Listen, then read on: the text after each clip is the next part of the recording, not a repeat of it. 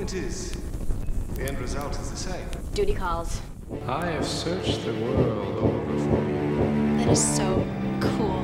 You guys all just have this really tight bond. Just call me the computer whisperer. He seemed so nice and warm. You don't want to come back to my place? The smell makes me nauseous. I thought it was going to be a slow night. It's fucking fantastic. I fantastic. love that sound.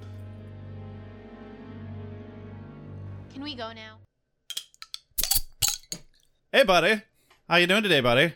I'm I'm okay. Neat. Welcome to Beer with Buffy. I'm Josh. And I'm Rex. And today on Beer with Buffy, we're reviewing Season 5, Episode 13, entitled Blood Ties.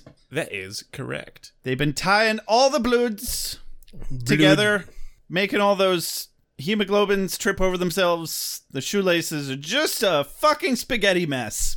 Spaghetification of blood. Just remember that. That is, No, yeah, like you could actually make blood spaghetti neat. because you you can substitute eggs and blood. Like if the, a recipe calls for eggs, there's a certain amount of blood that you can substitute it for because the properties of blood. Gross. Hey, speaking of blood spaghettification, fuck a doodle do, Rex.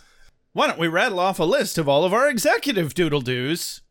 And on this giant list of executive doodle doos, we have David Scharinghausen, Cubby Seal, Mr. Tobalicious, Sandra Craig, Jay Sommer, Catherine Parkinson, Karen Moon, Chris V Man, Catrick J. Fur, Scarlett Choi. Cat naming services heaps. Thanks for the shout out. We were not going to forget to name your cat. Okay, just calm down. It's gonna be okay. Andy Burgess, K Frenome, Father Defenestrato, Methuen DeBurr, Kelly MC, Jesse Rain, and Carrie Phillips. Thank you very much. Without you, this show literally isn't possible. Bam. Damn straight. Next on the docket. Hey, I keep yelling at you about iTunes reviews. Guess what? Some people gave us some iTunes reviews. Yeah, they came through. I think it was because I said it makes me sad when we don't get the wordy words on the uh, the on the screen? starry stars. I was going to say the wordy words on the screeny screen. on the on the starry stars. The starry stars on the screeny screen. Yeah. Need the wordy words. Otherwise it makes me saddy sad. That is correct. So Rex is gonna yell one at you, and then I'm gonna scream the other one at you, and then we're gonna move on. Five star review by The Stuffed Rabbit titled Best Buffy Podcast with two, count 'em two exclamation points. Oh my! I'm noticing a theme. Yes. Uh, for a true review of Buffy the Vampire Slayer, you should come here with the best insight and the most slightly inappropriate comedy. Beer with Buffy I take offense to that. no, you don't. Beer with Buffy gets down deep into it and feels like something I'd love to write for my composition classes in the ways it analyzes the smallest of details. Ooh, they sound smart. oh, god damn it. I was hoping you'd pick that one. I didn't read it all the way through before I did. Say it. Say it. Irregardless of how you feel about Buffy or Angel, Rex and Josh bring great conversation and funnies to the table. Damn right. And then the footnote here. Also, after listening to Bear with Buffy 512, Passions was real a real show. I hate to be that person. I'm mean, but truly, I love you guys and the show you make. Yes, this is not the first time that it has been pointed out to me that Passions is in fact a real show, and I was wrong. And you owe everybody a goddamn apology. it's not like I fucking forgot that Star Wars existed or some shit like that. Like it's That's a- not the issue, Rex. The issue is you were so sure of yourself. And I just assumed that you, like, I don't know, do research about things that you're sure about. the trick is to be perfectly comfortable admitting when you're wrong.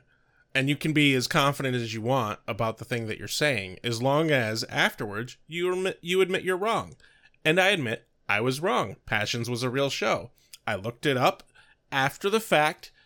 I apologize. That being said, Oh my god. No, there should be no that being said after this. no, that being said, I didn't actually fucking watch TV during the time frame that Passions existed. I didn't watch TV during the time that Buffy was really on the air. In his defense, you guys, he didn't watch TV at the time. I didn't. So, Irregardless, Rex. Uh, anyway, just leave it at the apology. read the other review. Just re- leave it Read at the the, apology.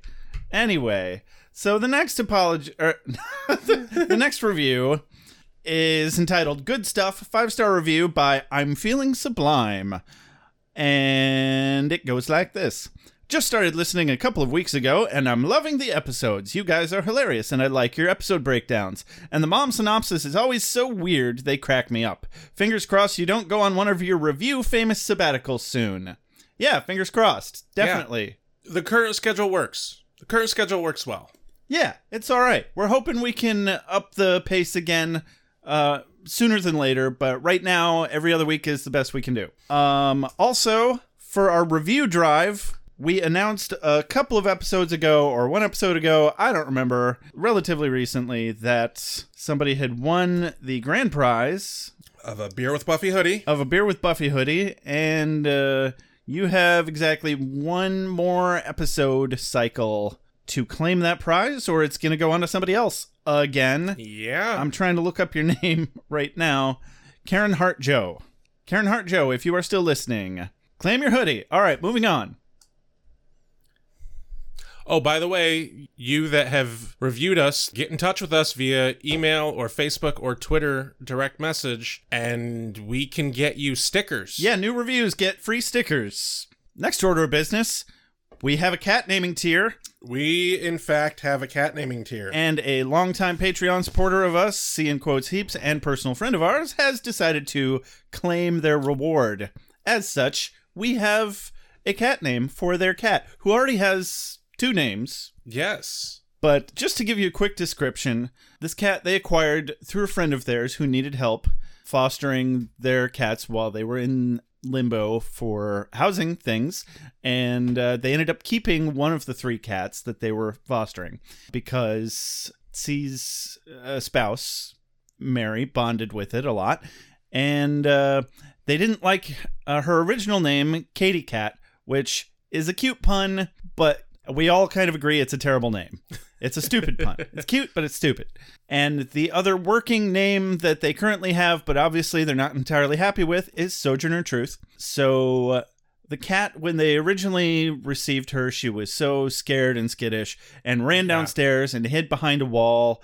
And um, Mary had to go down there and make soothing, comforting, cooing noises at her and type stuff to get her to come out of the wall. And the only person she would come out for was for Mary. And uh, now they are like best friends. And Yeah. Mary loves this cat, and she wasn't a cat person prior to. Yeah, the, the previous owner came back to claim the cats, but could only take two back of the three.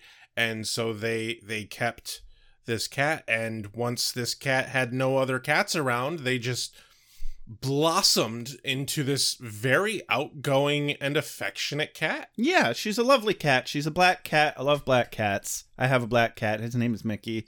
They're they get such a bad rap, and They do.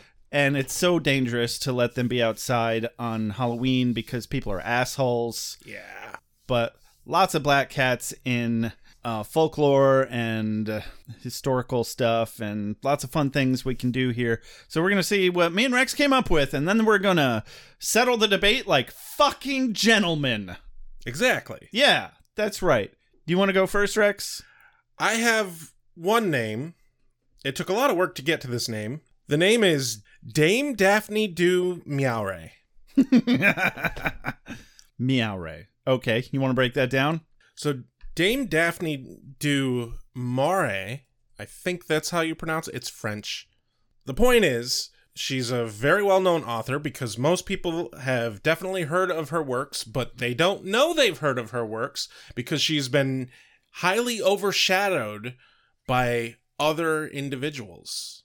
And I thought that that was appropriate because this cat before when the other cats were there was very overshadowed and kind of off and skittish because the other cats were there. Mm-hmm. So I thought that that was appropriate because Daphne wrote some pieces of literature that you have heard of Rebecca, The Birds, Oh, the birds. Jamaica Inn, Frenchman's Creek, Hungry Hill, My Cousin Rachel. Those are all novels that of hers that were made into films. Okay. Uh, I think two of these, Rebecca and the Birds, were Hitchcock, and he had a third script adaptation from one of her books.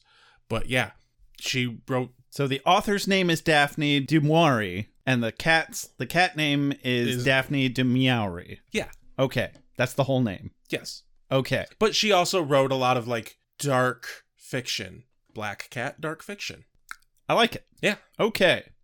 Um, I don't have anything particularly complicated or clever from this one, uh, but one thing that came to mind from, uh, well, I'll explain it in a moment, but the name that came to mind is Kisa, K I S A. It is kitten in Japanese. And let me take a moment to explain that because it seems really simple, but this character is from Fruits Basket, I knew you were gonna say Fruits Basket. yeah, an anime, and uh, before it was an anime, it was a what do you call those? manga. Manga. It was a manga. I haven't read the manga, but I I'm a fan of both of the animes, the original and the remake. So she is a- an extraordinarily shy character who slowly becomes extremely affectionate to her favorite person, which is uh, Tohru Honda, the main character of the show, because she understands her and treats her with respect that she never got from her own family and uh, I think it's just too fucking fitting. Also, there's this thing in the plot of Fruits Basket where uh, this whole family, the Sohmas, they turn into animals when hugged by a member of the opposite sex, but they specifically turn into member uh, members of the Chinese zodiac, and Kisa turns into a tiger, Oh, and so she's already a cat, and she's not a black cat, so she doesn't turn into a panther, but close, fucking close enough. That's not bad. An honorable mention, I had a second name, but I feel like it's forced, but I, I want to throw it out there anyway. It's possible you'll like it better. Is Dr. Wednesday the Gothic House Panther? Because I like Wednesday Addams from the Addams family, of course, uh, who's another misunderstood, very dark character who becomes very affectionate to those she deems worthy, as seen in Addams Family 2, Addams Family Values. Um, oh, it's been so long since I've seen that. I I just remember I just watched it on uh, Hulu before they got rid of it. it. Ah, Uh, it was oh my god, so much funnier as an adult than it was as a kid.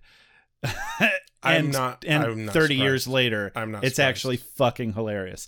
Anyway, that's why Wednesday, and also Doctor, because even though you adopted her, she's inevitably the one who saved you. Duh, isn't that fucking special? And what, what was the first name again? Kisa, Kisa. Japanese for kitten. I like Kisa. I do too. It's it's And she's such a sweet character. yeah, I. It's and very fitting. It's a very sweet sounding name. It, it is. I shit. I think I have to go with yours. Neat. All right. I'm not going to argue with that. I think yours was clever, but I think Kisa, it's an all round. Like, I always think, what do you want to call out the door publicly if you're calling this cat? Here, Kisa, Kisa, Kisa, Kisa, Kisa, Kisa. Yeah, uh, that really works. Yeah, and it sounds like kiss a little bit. So that's fun. No, it's a very sweet sounding name for a very sweet cat. Say your name one more time for me. Dame Daphne du Miaure. Oh, there was a dame on the front of it. I Yes, forgot about that. yes. Did you explain that dame? Oh no, no, I did not explain it. So I learned that Dame is the female equivalent of a knight. Huh. I did not know that previously. I did not know that either. You know, that changes a lot of like Yeah, it just feeling. just made me think of guys and guys and dolls. Yeah, Mm, guys and dolls. Oh yes, we're just a bunch of crazy guys and dolls. Those are actually the Simpsons lyrics that are actually nowhere in Guys and Dolls. So are you voting for your name? Yes, I'm voting for Okay. Kisa. Kisa Kisa wins 'Cause we there. s- there you go. C and Mary. Your cat's name is now Kisa. Yep, we settled it like fucking gentlemen. You're welcome.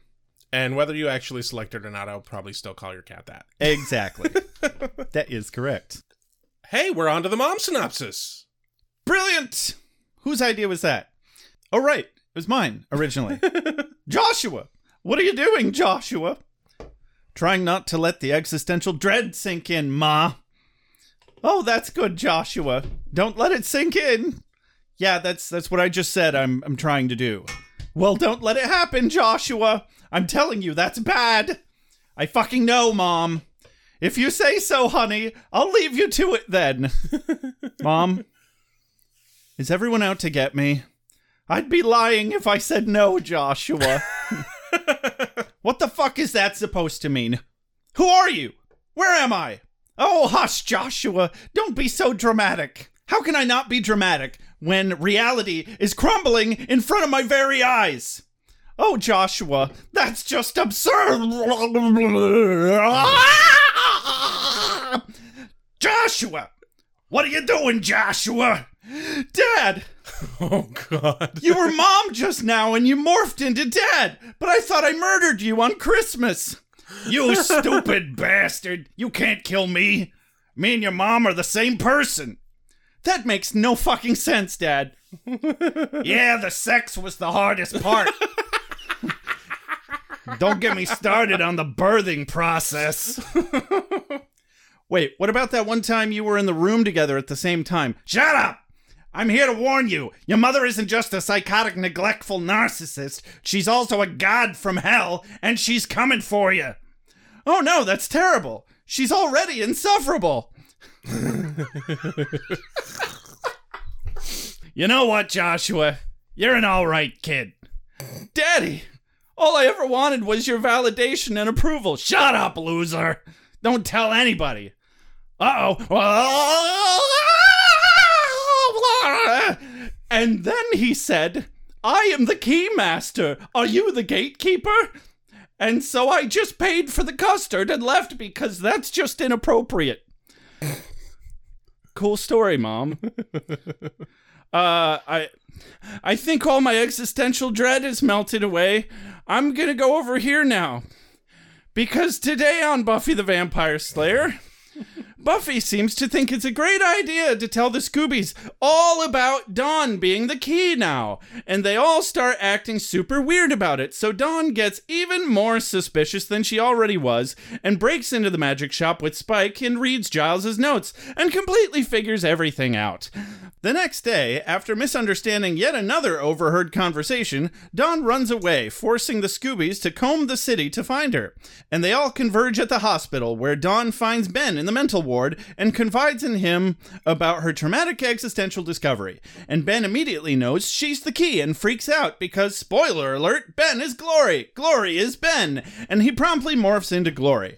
But it's more of a brother sister Jekyll Hyde situation than a same person kind of ordeal. So Buffy tracks down Glory by overhearing something about a dead security guard, and her and Glory fight. This time with the whole Scooby Gang backing her. Tara and Willow teleport her into the sky. Buffy and Dawn have a beautiful bonding moment and fuck off home because Joyce is worried. The end. God damn, that's way more succinct than the episode felt. Right? Yeah. Then then there's some shit about the Knights of Byzantium. Yeah. Whatever. Whatever. Ladies, gentlemen, spiny headed looking creatures. Soon as the sun goes down, down, vamp. Soon as the sun goes down, down, vampire. Competition is a beautiful thing. Cold open. We open at the magic box where the Scoobies are.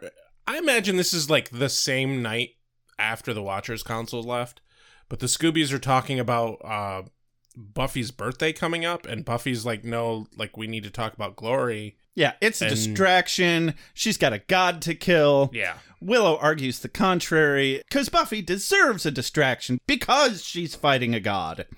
And you know that honestly, I back that idea. I absolutely do as well. Tomato, potato. So, yeah, Willow's actual line is, well, you know what they say, the bigger they are. And this is the two sides of the argument right here, succinctly between Willow and Anya. Well, you know the what they say, the bigger they are, Anya replies, the faster they stomp you into nothing. Yeah. And that's that's the two sides of the argument. Uh, do you want to have cake or do you want to get face stomped into the fucking ground? Eh, why not both? Why not? I choose cake. I choose both. I choose cake. Also cake.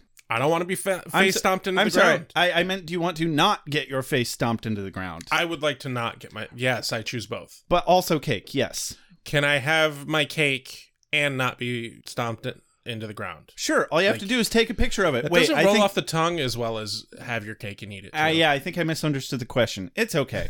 So, this launches Giles into explaining that Gloria and her two fellow hell gods used to rule over one of the more unpleasant demon dimensions. Uh, Yep. yeah, that's right. There's thousands of them apparently.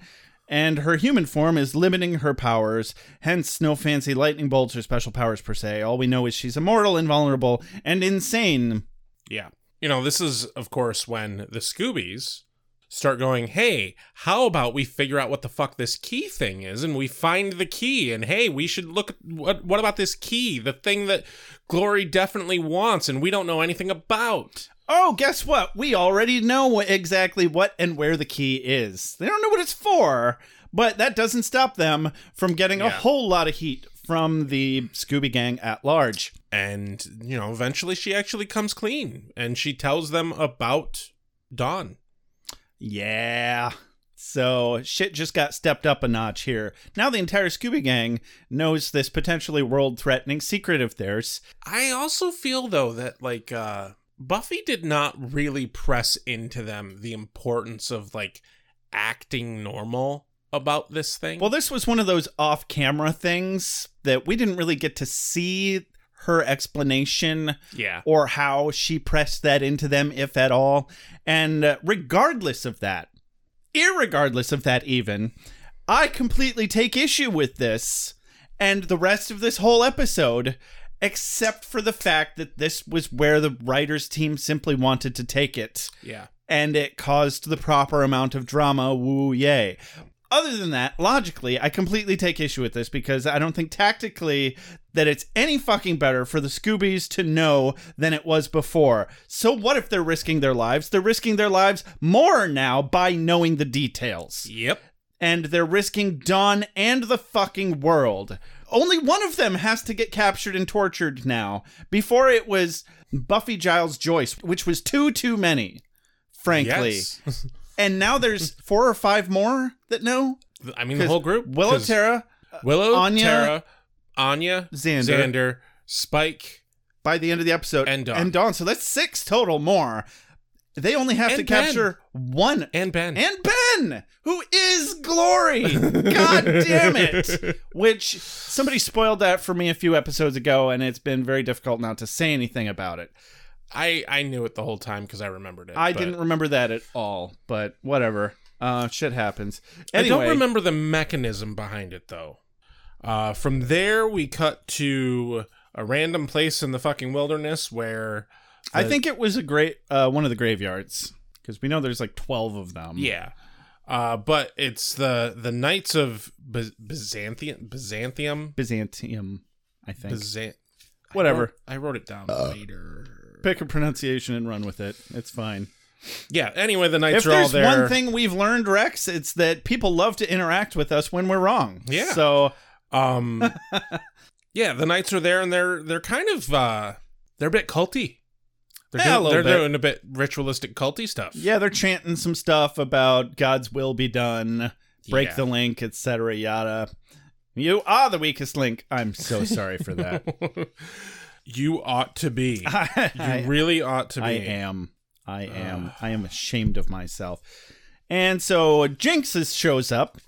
Yep. Jinx shows up. Jinx is kind of a badass. Mm, I mean, he doesn't do a whole lot. I I still think either him or Dreg could easily be throttled by a toddler, but that didn't stop him from taking on an entire squad of the Knights of Byzantium. And well, there I mean, there were other minions aside from Jinx, though. They uh, there were two or three others that died. in this fight, Yeah. I didn't see any. I only saw Jinx. Who no, was, there were there were multiple minions. The other ones were un, unnamed, unknown. were they demons? that- no, they they were just like Jinx, just like him. but I watched it several times and I did not see anybody else in there besides Jinx. There was there was more than one. I like I'll take your word I for could it. I could be wrong, but I I remember there being more than one. I wrote I specifically wrote down minions plural. Okay. See, I, that's why I went back and watched it because I was like, wait, was Dreg there? But yeah, uh Jinx is about to die. He gets himself some medieval ninja action. Uh Glory saves him. Yeah, he nearly loses very quickly because the these Knights of Byzantium are not nearly as badass as I thought they were. Um, It- that being said, I mean, we've never really seen Jinx or Dreg or any of these minions do anything vaguely useful other than be blithering idiots and sniveling little yes men. But honestly, this fight scene is a bit wishy washy anyway, and you can't really tell how the fuck Jinx takes down as many as he does, unless you are right and there are, in fact, multiples. Um, but there's three of them left by the time he's disarmed and helpless. At which point, Glory steps in Yep. before he gets stabbed in the face, and she makes mincemeat out of them mouses. And oh my god, the whole f- like most of this fight, one of the knights is doing the stupid trope where he's crawling for his sword really slowly because he lost it very early in the fight. While she's fighting these other dudes, he's going for his sword, but she gets to it first. Surprise! Her line is fucking ridiculously dumb too. Yeah, it's it's cheesy. Nice sword, bet it hurts. Yeah, exactly. And we find out later that this is Orlando. This is the same guy that Buffy straddled briefly. Yeah. The first time we saw the Knights of Byzantium, and his name is Orlando, and uh, Glory kidnaps him, but we technically don't know that yet. Right. Opening credits. Yeah. Hey Rex, Hey, what? I have a surprise for you. Oh no.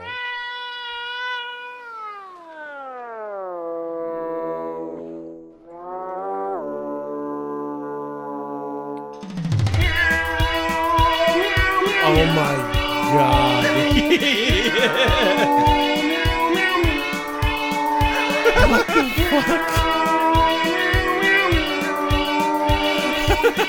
Oh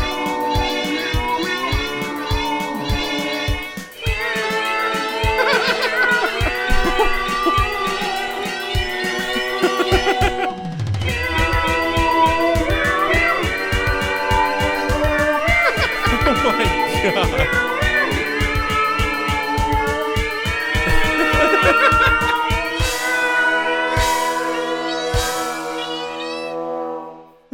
the fuck?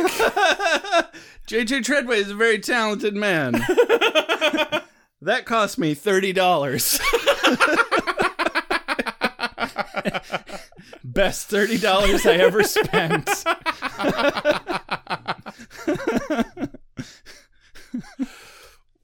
Wow. Did that as did that annoy you as much as I wanted it to?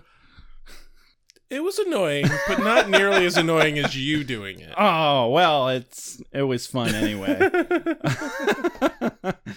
oh my god, um, we're gonna be put. I'm gonna put that shit up on YouTube and Yeah. TikTok and whatever. That there's a ringtone. yeah, exactly. Um. Oh man. Anyway, so there's your opening sequence, everybody. Hopefully, we don't get sued. No, that's a that's an original work I because it's parody. I like to think so. Uh, even Weird Al has to get permission. No, he doesn't. Not legally. Ah, okay, he does No, anyway. because he he he does it because that's the professional thing to do. but legally, he doesn't. legally, he doesn't have to because he is using very similar music, but not the exact same music. Like him and his band create the music, and he writes new lyrics. So, like, it's Okay. considered an original work. generally they own the the master track, but you can't copyright the notes themselves. I don't know. Anyway, we're not copyright lawyers, but sure, I'll take Rex's word for it. Cut to the magic box exterior, Yes, where Tara and Willer are doing a spell. like they do. Um, specifically, they are doing a level one abjuration spell. Is that what they called it? Yeah, well, the the spell alarm It's basically a perimeter alarm. Yeah. uh, in D and D is a level one abjuration spell, Oh, neat. and it is a level one abjuration spell in every form of D and D that exists. Splendid. So Dawn approaches, and we must now keep in mind that the entire Scooby Gang is now completely appraised of Dawn's status as a celestial ball of energy turned Yeah. human with superimposed history. And by the way, they're all super fucking stupid about it. Like, they couldn't possibly act more guilty and awkward towards her. She's like, hey, can I help? And they're like, ooh, I don't know how Buffy'd feel about that. And she's like, all right, whatever, and walks away. I mean, that's kind of par for the course of like normal. I mean, normally, normally Willow and Tara are pretty supportive, and hey, Dawn, we love Dawn. Um, but yeah, Oh, regardless of all that, Dawn walks away towards the magic shop, and before she even gets inside, Tara whispers, "How can she not be real?" And I'm like, "Oh my god." Right. Let her get out of earshot first. Yeah. But Put a whatever. fucking door between you first. Seriously, I can't imagine why she's so suspicious. Yeah, and then of course she walks inside and immediately Anya and Xander are they're really fucking it up. They're just as bad, if not ten times worse. Anya's definitely the worst. Oh, absolutely. Um but You make a very pretty little girl. yeah, Xander is very much overcompensating with his like nicey nice I'm the fun uncle kind of I'm gonna get you and Yeah. tickles her, and like we've never seen him tickle her before. So yeah, definitely with the overcompensating. Uh, but she, I mean, she seems to enjoy the positive attention, but Anya just completely fucks it up right off the bat. She blurts out, "You make a very pretty little girl," which luckily can be chalked up easily to Anya being Anya Yeah. for the moment, but that doesn't last. Xander drags her away, saying, I need help with a thing. Xander needs help with his thing. And I'm like, yeah, I bet he does. oh, God. yeah, his penis, right? Who knows? yeah. It, basically Dawn just kind of rolls her eyes at it. Yeah. Um, I mean, Xander does make a habit of getting diseases from Chumash tribe, so.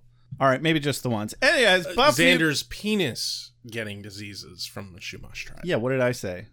You said Xander, but it's specifically his penis. Well, specifically his penis. Xander has nothing to do with his penis, as we all know. I mean, they're barely acquainted because like he cannot control it. he definitely can only think with one at a time. That Yes. is for sure. Uh, Xander and Xander's penis have a very glory Ben relationship. yes, yes, they do. Once one's in the room, the other one's nowhere to be seen. Gone, totally gone. Just like my mom and dad. Yeah, uh, except for that one time. But we don't talk about that. Well, this guy wants to fight with weapons. I've got it covered from A to Z. From axe to the other axe. I'm fairly certain I said no interruptions. As Buffy and Giles debate over whether Buffy's training should be more challenging, the conversation with Dawn shifts to them instead of the other Scoobies real quick. And I have a quote of the day out of the gate here. Oh, I bet I know what it was. Buffy says, uh, How was school today? Um, the usual. Big square building filled with boredom and despair. Yeah, That that was your guess? yeah. There it is. I wrote it down as well. And uh, Dawn, I regret to inform you, that's just capitalism. Right? yeah. You're learning how to be compliant. Yes. Congratulations. Please proceed welcome, to the next corridor. Welcome to consumerhood. At the end, there's cake. Spoiler alert, there is no cake. It is in fact a lie. Uh, yeah, school's not designed to teach you things. It's meant to hold you captive and indoctrinate you into the ways of capitalism. so during a minor verbal sparring with Buffy, Dawn notices Giles hide some books in a drawer while operating the cash register. She doesn't notice that he hides the books. She notices that the books are there, and then when And she then- looks back, they're gone. They're gone, yes. That's a specific note because that she uses that clue to figure out where they are. That later. is correct, but I think she parses two and two together. yeah. Um, so Dawn digs for information about Glory. She knows they're hiding something from her, and it's got something to do with Glory, and she's right. So, of course, It does. uh, taking digs at Buffy is the main course of action. Uh, Dawn asks for help with her homework. Buffy says maybe later. Dawn guesses it as it. Dawn guesses at it being related to Glory, which Buffy denies, and Dawn therefore lashes out with, "I just think you're freaking out because you have to fight someone prettier than you." That is the case, right? yeah. I find this entirely appropriate because now that I think about it, Rex, I'm always like, God, why is Dawn so fucking mean? She's such a mean little girl.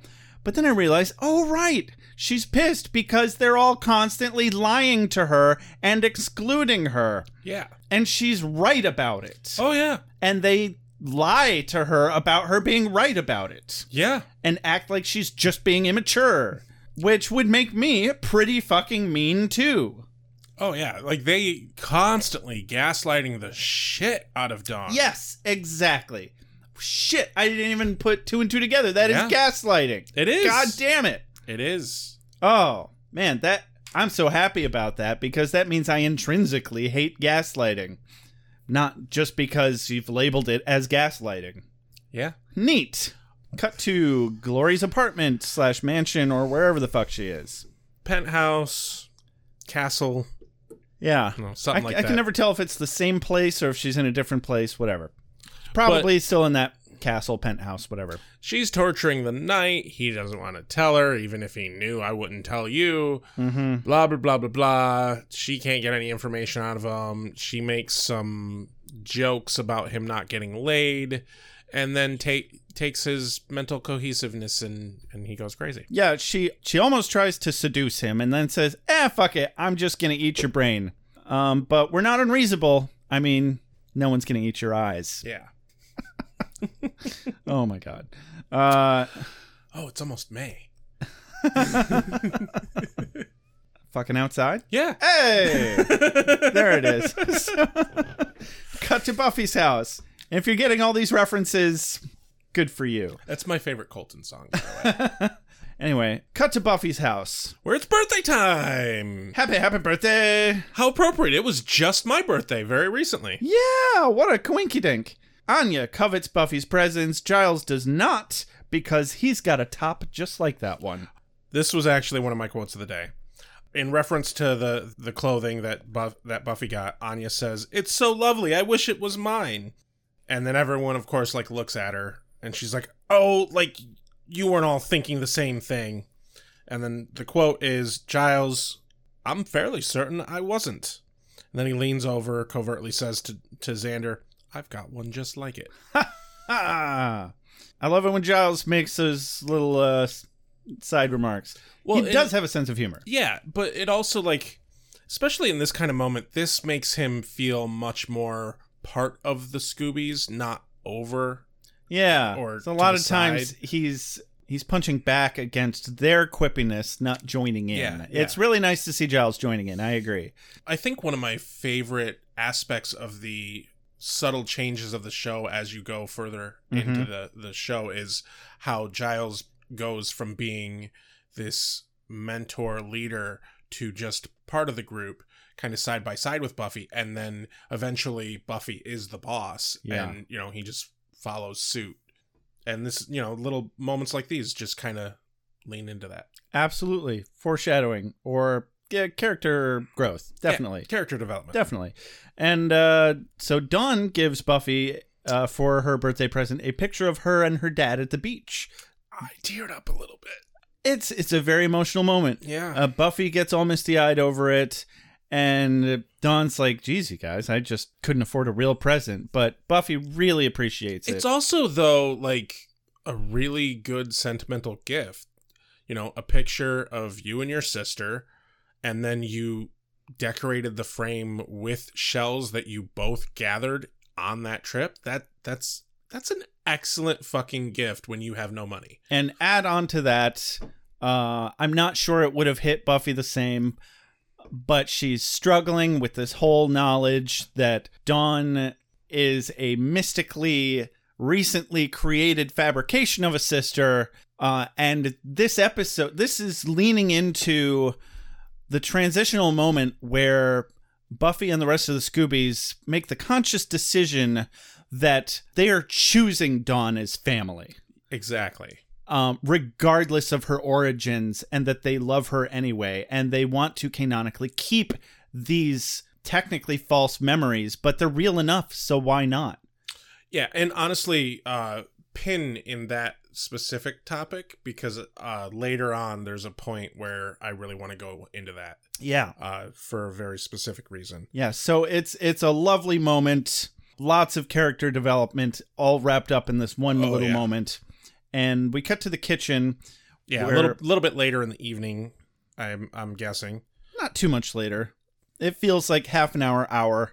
Right. Yeah, because I mean they haven't had cake yet. Right, exactly. So Joyce speaks, uh, in my opinion, overly frankly and carelessly about Dawn like a fucking idiot. And honestly, her question isn't even something I can imagine someone as motherly as Joyce asking about her own daughter, even with her knowledge of who and what Dawn is. Yeah. See how how was that worded? Like I recalled what she said. The but- actual line is she's talking to Buffy and she says, It still seems to me like there's a lot you don't know about this. I mean, is she dangerous? Come on. Joyce is well past that. Right. She ought to be. She does She not damn think well ought to be. she does not believe in any way that Dawn is dangerous. This was a forced line by the writers or showrunner, director, whoever. Somebody forced this, and I don't like it.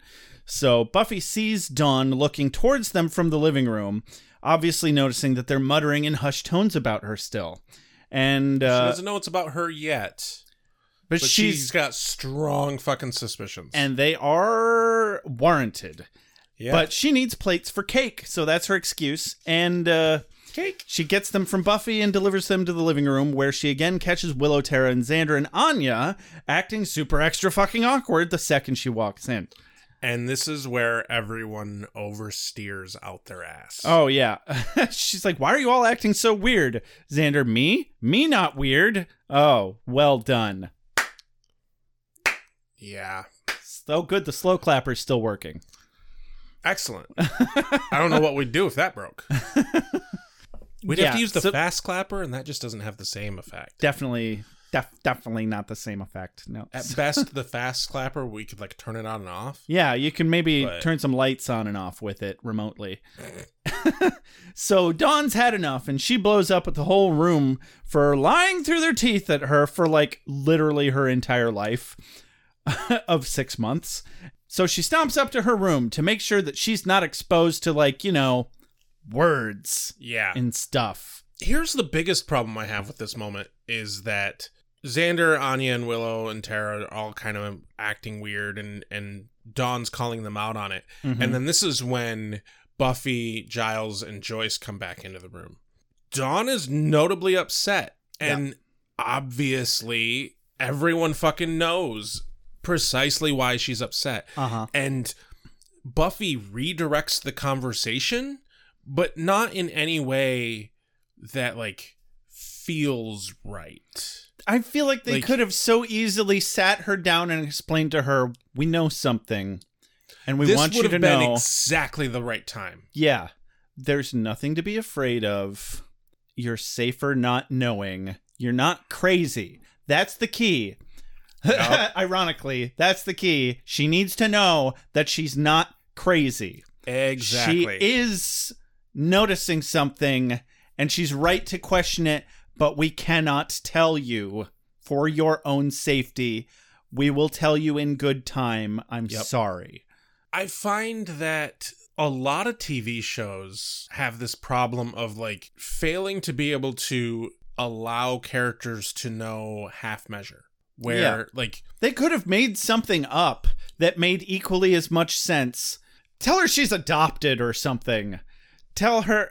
Well, okay, like- maybe that's irresponsible like- too. I don't know. No, I don't even think I don't even think that it would need to be discussed further than look, you're not crazy. Something is up, Mm-hmm. but it's a big problem with glory right now and it's very dangerous. We want to tell you, but it makes you a target by knowing it and like there's there's never a point where it seems that Buffy adequately presses to to Dawn that it's like I'm not trying to protect you and baby you. I'm trying to protect you because you're a person and I have superpowers. That no distinction ever, needs to get made. Yeah, and Like no one fucking makes it.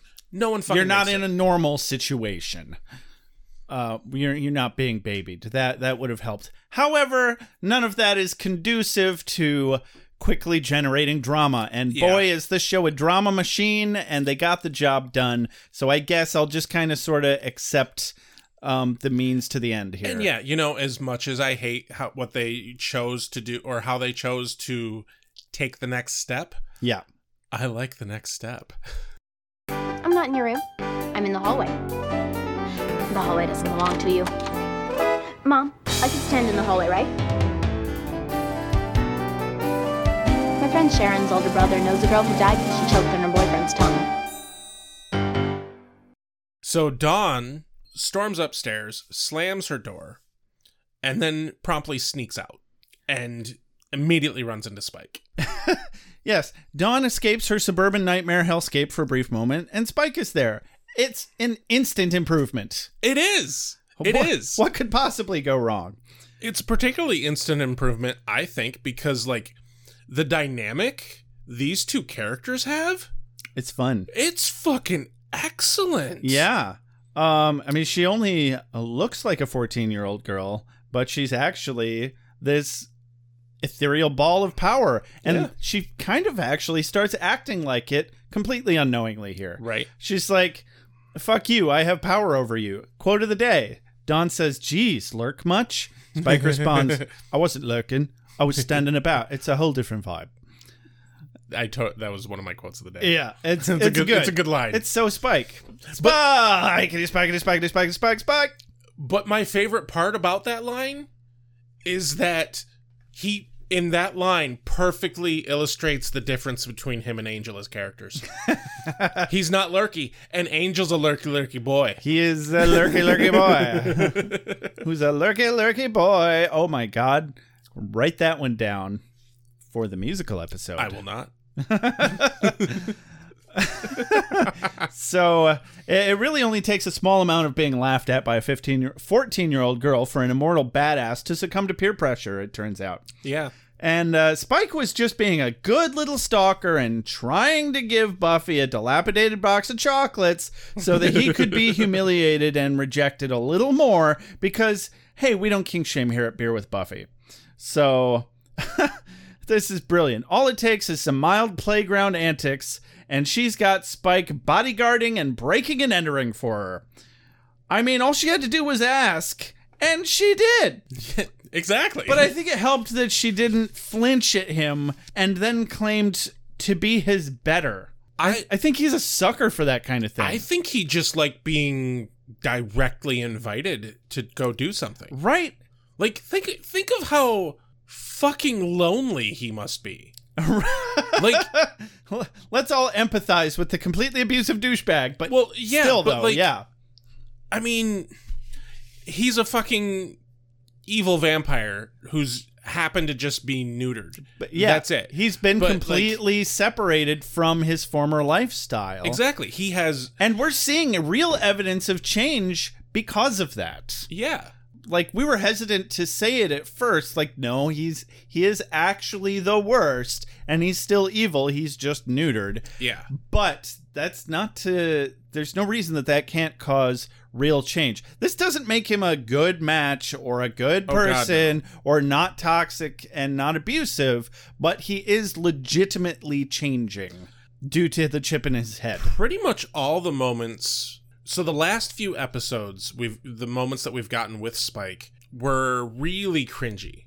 The the last like handful of scenes Yeah. that we've gotten with Spike. he Every was what what's that word for hitting on a girl by being mean to her negging Yeah, Yeah, it's been a lot of negging, and exactly. there's probably been gaslighting in there. And this is the first time where we get scenes with Spike interacting with other characters that he actually genuinely feels there could be a chance he can come around someday. Like, right, You know, he joins this adventure with Dawn and like the dynamic between the two characters is fantastic. she makes a wonderful argument here that she's badder than he is because she's breaking out. Uh, she's sneaking out of the house to break and enter and steal classified information, whereas all he's trying to do is give a broken box of chocolates to an unrequited love Also, he can't hurt anyone. and he can't hurt anyone, but he's still trying to be threatening towards her. Yeah.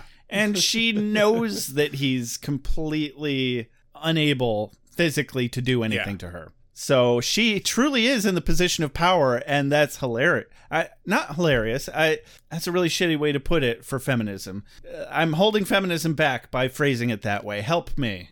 Um, I would say it's It's feminist. It is a Yeah. feminist moment out of a 20 plus some year old TV show that still juxtaposes uh, a young woman into the position into a position of power over an established powerful male character and that is something to be applauded. yeah, There, that's how I, I that's what I meant. excellent. All right. Moving on. uh, from there we go to the magic shop. ah, magic box. Again. Yes. It's not like we haven't been there. So um, where Spike is picking a lock. I like his little like it wasn't quite quote of the day, but I like his little bit here when uh Dawn is like impatient that it's taking him a while to pick the lock. Uh-huh. And he's just like, Well, usually I just bust through them. right? He kind of needs to leave less evidence of break in this time around. And it's not the first time he's broken into this magic shop. No. Just maybe the first time under this ownership. yes. And she finds the notes in the book that Giles put away Yeah. uh, super fast, uh, almost with celerity, frankly. Um, speaking of celerity, there's a, a note I wanted to make about that. You remember the last episode of Angel where we're like, Unfortunately. well, this is this is one point for that episode that we didn't give it. That I wanted to um, make a quick correction when he was in the backseat of the car with Lilah, and we were like, "How did you not notice an adult male in your back seat?" But then he leaves with celerity so fast that the back door doesn't even open. Well, how the fuck do you think he got in without her noticing? That's a valid point. It's fucking celerity. I don't know. I think it would have been more hilarious if he was just like leaned down over. that is funnier. but canonically, I think it, it makes perfect sense that he got in with celerity because he got out with celerity. it just like the whole idea makes me think of this uh really like one of my favorite uh pokes at Batman Mm. is this this short comic and I can't remember who the hell drew it. Wasn't like an official comic, mind you. It was just like a web comic that showed Batman and Gordon talking to each other and Gordon turns around and Batman's gone. but then you see him like hiding behind a desk. oh, oh, the the little cartoon Yeah. parody. Yeah. Okay, I've seen that. Yeah. Yeah. That's that's funny because it's hilarious and it, it's probably accurate. right because he's human. He can't have celerity. Fuck, Exactly. fuck him. Fuck Batman. No, I like Batman. He's fun. Uh, he's an idiot billionaire. It's really fun. So yeah, I know it's not as fun to unpoke holes in Angel. Uh, Angel is really just our punching bag at this point. But credit where credit's due. Yeah, yeah, yeah. So anyway, Dawn reads Giles's notes, and in the span of like a minute and thirty seconds, uh, she and Spike parse out that she is the key. Uh oh, spaghettios. Yeah. Oh well, life goes well, on. because the the line is basically it's talking about uh, people outside reality can see the key's true nature and all this, and she starts realizing that crazy people have been acting weird around Yes, I really like that they pull back from foreshadowing moments, especially the crazy people pointing at her and going, "You don't exist" or something.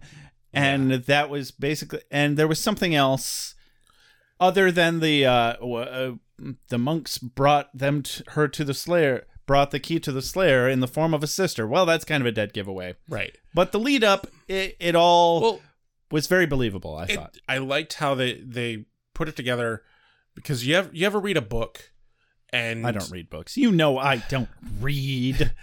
You ever read a book and you're like you're following along and you essentially figure out the twist like a half a page before they reveal the twist. Mm. And like you you manage to like put all the pieces together right before it's revealed. That That was, is exceptionally satisfying. yeah. And That was Westworld for me, the first season. Um I watch more TV than I The- read books. I do read sometimes. climax of the second Mistborn book.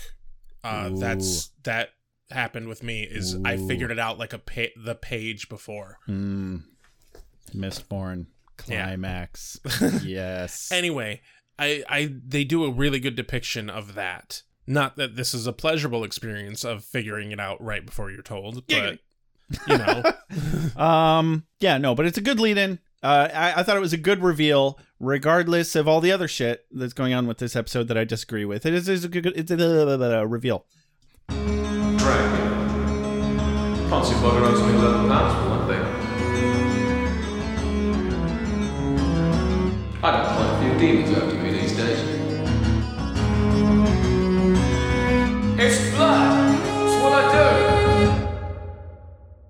Cut to Buffy's house. Buffy laments not getting so much as a shitty greeting card from Riley. yep. Willow, Tara, and Buffy fail the Bechdel test. Boy, they sure do. I didn't even think about that. You're not wrong. Uh, Uh, I'm like, uh, why would you get a fucking card from him, Buffy? Why would you want to at this point? My, fa- my favorite bit here, though, is like she's like, you know what? Let's start a tradition: birthdays without boyfriends. And Willow's like, hey, you know, Uh, beat you to it. Hey, lesbians. Uh, uh, yeah, I mean, whatever. Hey, Riley's gone and they don't have to pay him anymore. So Yes. everybody wins. um, and that means we can have Spike in every episode now. Uh, Tara, as they're talking about Riley and failing the Bechdel test, gets a horrific look on her face as she sees something over Buffy's shoulder. momentary pause here. Just a, a content warning, trigger warning here of self harm because we're gonna have to talk a little bit about that. A little bit about self-harm. like, just want you all to be prepared. Yeah, that's the thing. It's in the episode. It's in the actual episode. If you're Yeah. actually watching the episodes before you watch this, you'll know. Some people watch the episodes after. So anyway, as far as moments in dramatic or even horror genre go, I have to say the look on Tara's face filled me with dread. I didn't know what I was about to see, but I knew something fucked up was just behind Buffy in this moment. But holy shit, I applaud Amber Benson's acting in this moment. Not just hers, Michelle Trachtenberg. Oh, yeah. Like, holy shit, she sold this. Absolutely. Oh my god, she sold. Dude, I'm just, I'm getting fucking goosebumps just talking about the scene. Sure. for fuck's sake. And it I mean- was intense. But that one moment where Tara just gets wide eyed and slack jawed was the equivalent times 50 of cresting the top of a roller coaster that you didn't know you were on. Yeah. Oh, totally. Yeah. Because like there's nothing. There's absolutely fucking nothing to prepare you for this. Yeah. It, it is it is a hell of a fucking twist because at this point like in your head you're thinking timeline wise she's still at the magic shop. Oh, yeah. Like you don't quite it doesn't click that oh she must have had time to get back home Mm-hmm. because like she's standing there a cut down her arm a knife in her hand her line here i wrote down her entire line kind of cutting out what buffy and joyce say uh, because it's just fucking intense because she says is this blood this is blood isn't it it can't be me i'm not a key i'm not a thing Mm-hmm. what am I? Am I real? Am I anything? Yeah, that's a hell of an existential crisis right there. For especially for a 14-year-old. Yeah. Like- well, party's over, everyone. Don't gotta go home, but you sure as shit can't stay here. Yeah. So, uh, nope, not even you, Giles. Fuck. fuck. Fuck. Fuck off. I don't recall uh, her discovery of what she is. Uh, I don't recall Dawn's discovery of what she is being quite so dramatic and gruesome. Right? But damn, I gotta say, well Ooh. fucking done on the writer's part. I, I- did not remember this at all. Yeah. I had to pause it and take a moment. And this really, like I said, means to an end. This makes the writer's choice of informing the Scoobies, uh, this very poor choice, safety wise, of informing the Scoobies of Dawn's true nature, a damn good choice. yeah. Because this really moves the plot along. And actually, canonically, it makes a whole lot of sense. Buffy's still human. Right. It was a And bad call, The Scoobies. but she had the right intentions. Right. And heart I mean, behind it. but historically the Scoobies have always been bad at fucking communicating. Yeah, they're they're a very emotional bunch, and they're uh, learning as they go, and they fuck up often, Yeah. but they manage to pull it together later as a team, and it warms my heart cockles. And that's what we were really going for, right? oh yeah. We need those heart cockle warmers. up in Dawn's room, they kind of try and calm her down and talk through it. Uh, She wonders how long she's been alive. and I'm like, only six months. Oof, that's a tough question. Joyce tries to be like, You're 14, you know that, honey. And Buffy's like, No, we're fucking done with the gaslighting, Joyce. Yeah. She fucking knows what's up. Yeah. Uh, She's not particularly comforted by their offerings of comfort. I mean, Dawn is very upset, It's a and she has absolutely every fucking right to be. Absolutely, it's it is a huge mind fuck, and she accuses them of only wanting to protect her because it's Buffy's job and not actually caring about her. Personally, I would have thought that she'd be Which- relieved to know that she's not fucking crazy about all the weird shit that's been happening. yeah, but she is also still a hormonal teenage girl. as Spike points out later. So like I definitely get the whole like oh this is about you isn't it like I get that from that from her perspective uh, there's that dynamic that's exactly where someone that age going through this immense emotional trauma Definitely. would would lash out like that And so it all turns out to be just a bit too much for her. And you know what? That's fair. And she screams at them to leave. And thankfully, they do. They just say, all right, and goddamn good night. Michelle Trachtenberg can fucking scream Yeah, that was a hellacious scream. Oh boy, it hurt. it felt so fucking real yeah. god Um, damn I mean, I learned in high school do not ask drama girls to scream because they will. they have trained for it or it's just something they were into before this and it's why they got into this. They get they get attention from screaming loudly and blood curdlingly. Uh or I, okay i'm really just thinking of one person that i know. If if you happen to be our one patreon supporter who went to high school with me you know who i mean. So cut back to the magic box. Buffy's on a mission to find out more information about the key because holy shit she feels really bad about dawn right now. Can't blame her xander Yeah. mistakenly assumes it's because she's knuckling down on fighting glory but really she just wants to help dawn I absolutely fucking love Buffy's reaction here and her train of thought. yeah because uh, she feels like dawn simply deserves to know where she comes from Yeah. Basically, the moment the decision of whether or not to tell Dawn is taken out of her hands, she is like, okay, I like the fucking path is 100% clear. This is what we're fucking doing. yeah Either help or get out of my way. Yeah, the elephant in the room has been exposed, and we're moving on. And you know what? Frankly, it, it really was time. Oh, God, yeah. Uh, plot wise, writing wise, definitely. I'm glad we don't have that hanging over all our heads anymore. Uh, because even though we like finally agreed with their decision to withhold information about somebody tactically, that is still a burden. Even as just a viewer of a television show, you know. I'm know- like, can we all just stop lying? You know, you you mentioned like adoption earlier, and the the whole kinda true. The whole thing kind of feels like that's not too bad of an analogy. yeah. I've read that it is suggested to parents who adopt children to like always have that be a thing that is known, like not lord it over, obviously, but just Don't keep it a secret. yeah, don't like hide it away. It's They ask, Where did I come from? Well, I'm not your birth mother. You were born here, and you- this is your story. yeah.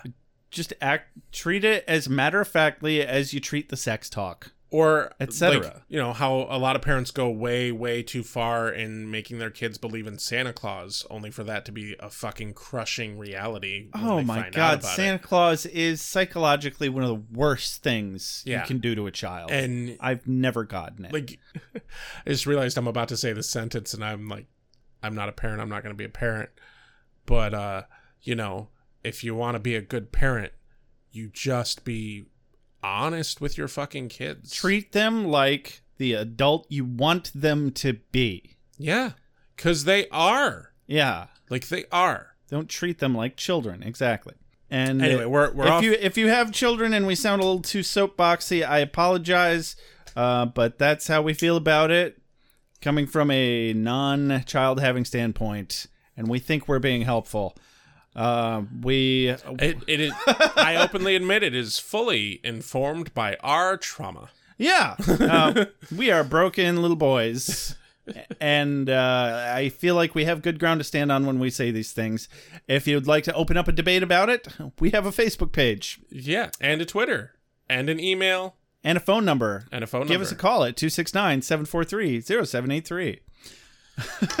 So, uh, So anyway, back to the scene. Uh, Giles is wondering how Dawn found his book. Mm-hmm. How they how she even got in the fucking magic shop. and Anya notices a cigarette in the urn of Ishtar, Yes. and Buffy has an aha moment.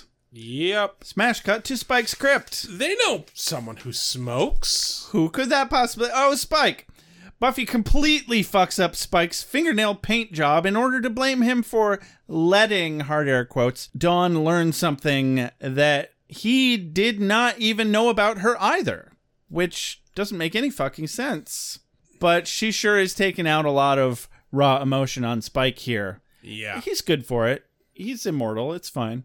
Well, and Spike gets to get a little knife twist in here because he points out to her how she should have been honest with Dawn Yeah. about all this, Yeah. and and Buffy fucking knows it. yeah. She knows that she should have been honest with Dawn. He has a, a terribly, a strangely legitimate case uh, that he was just keeping Dawn safe on an adventure that she'd have taken sooner or later, whether he was there or not. And had Buffy been more honest with her in the first place, this wouldn't be happening. So, from Spike's perspective, I think this is a valid defense. Uh, he is only circumstantially wrong. Like, Buffy tactically should not have told her. The mistake she made was telling the Scooby Gang. They're great, but they also are just a gaggling flock of dipshits. Yep. And she wouldn't have figured it out if they hadn't known. It, uh, yeah, what the actual fuck? Uh, again, means to the end. End is great, means shitty. I will always be here for you. And you've got Mr. Giles and your friends. Believe me, there's nothing to be afraid of. Cut to Dawn's bedroom. Yep. Joyce comes in and is like, Don, you're going to be late for school. Why the fuck does she have to go to school? There is this little kind of passive aggressive, you want me to make you some chicken and stars, treating her like she's sick. And she's like, I'm not fucking sick, mom. There, there's two two lines in in this exchange that I particularly loved. Uh, Dawn, in response to going to school, says, "I'm not going to school. Blobs of energy don't need an education." and I just really liked that. Kind of that. agree. She's not, she's I also wrong. agree. Um, but yeah, Joyce basically responds with this with this overly saccharine, saccharine, lovey. I'm gonna be a good mom to you. When it's like that is that is not what you ought to be doing. Like she obviously wants to be left alone, needs to be left alone. Mm-hmm. But sh- Dawn stabs back good and hard with "You're not my mother." Ouch. and that's just But it's true but it- harsh. It is, yeah. There's a lot of shit to work through, and yeah, she definitely calls Joyce out on her well meaning but poorly chosen tactic Yeah. of helping her. And she decides to that going to school is a better way to get what she needs than staying home. And she does. I wonder what that was like. I know, right? Going to school to escape shit. How do you think I got into theater? so, cut to the hospital. Same way everyone got into theater, Josh. being a broken, abused individual. That's correct.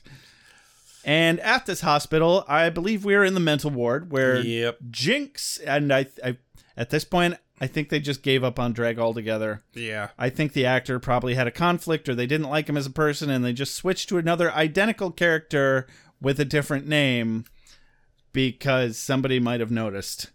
uh, so Jinx is pestering Ben about some uh, bullshit with Glory, and Ben tells Jinx very specifically which of his own assholes he should be stuffing things up and offers assistance. Yeah.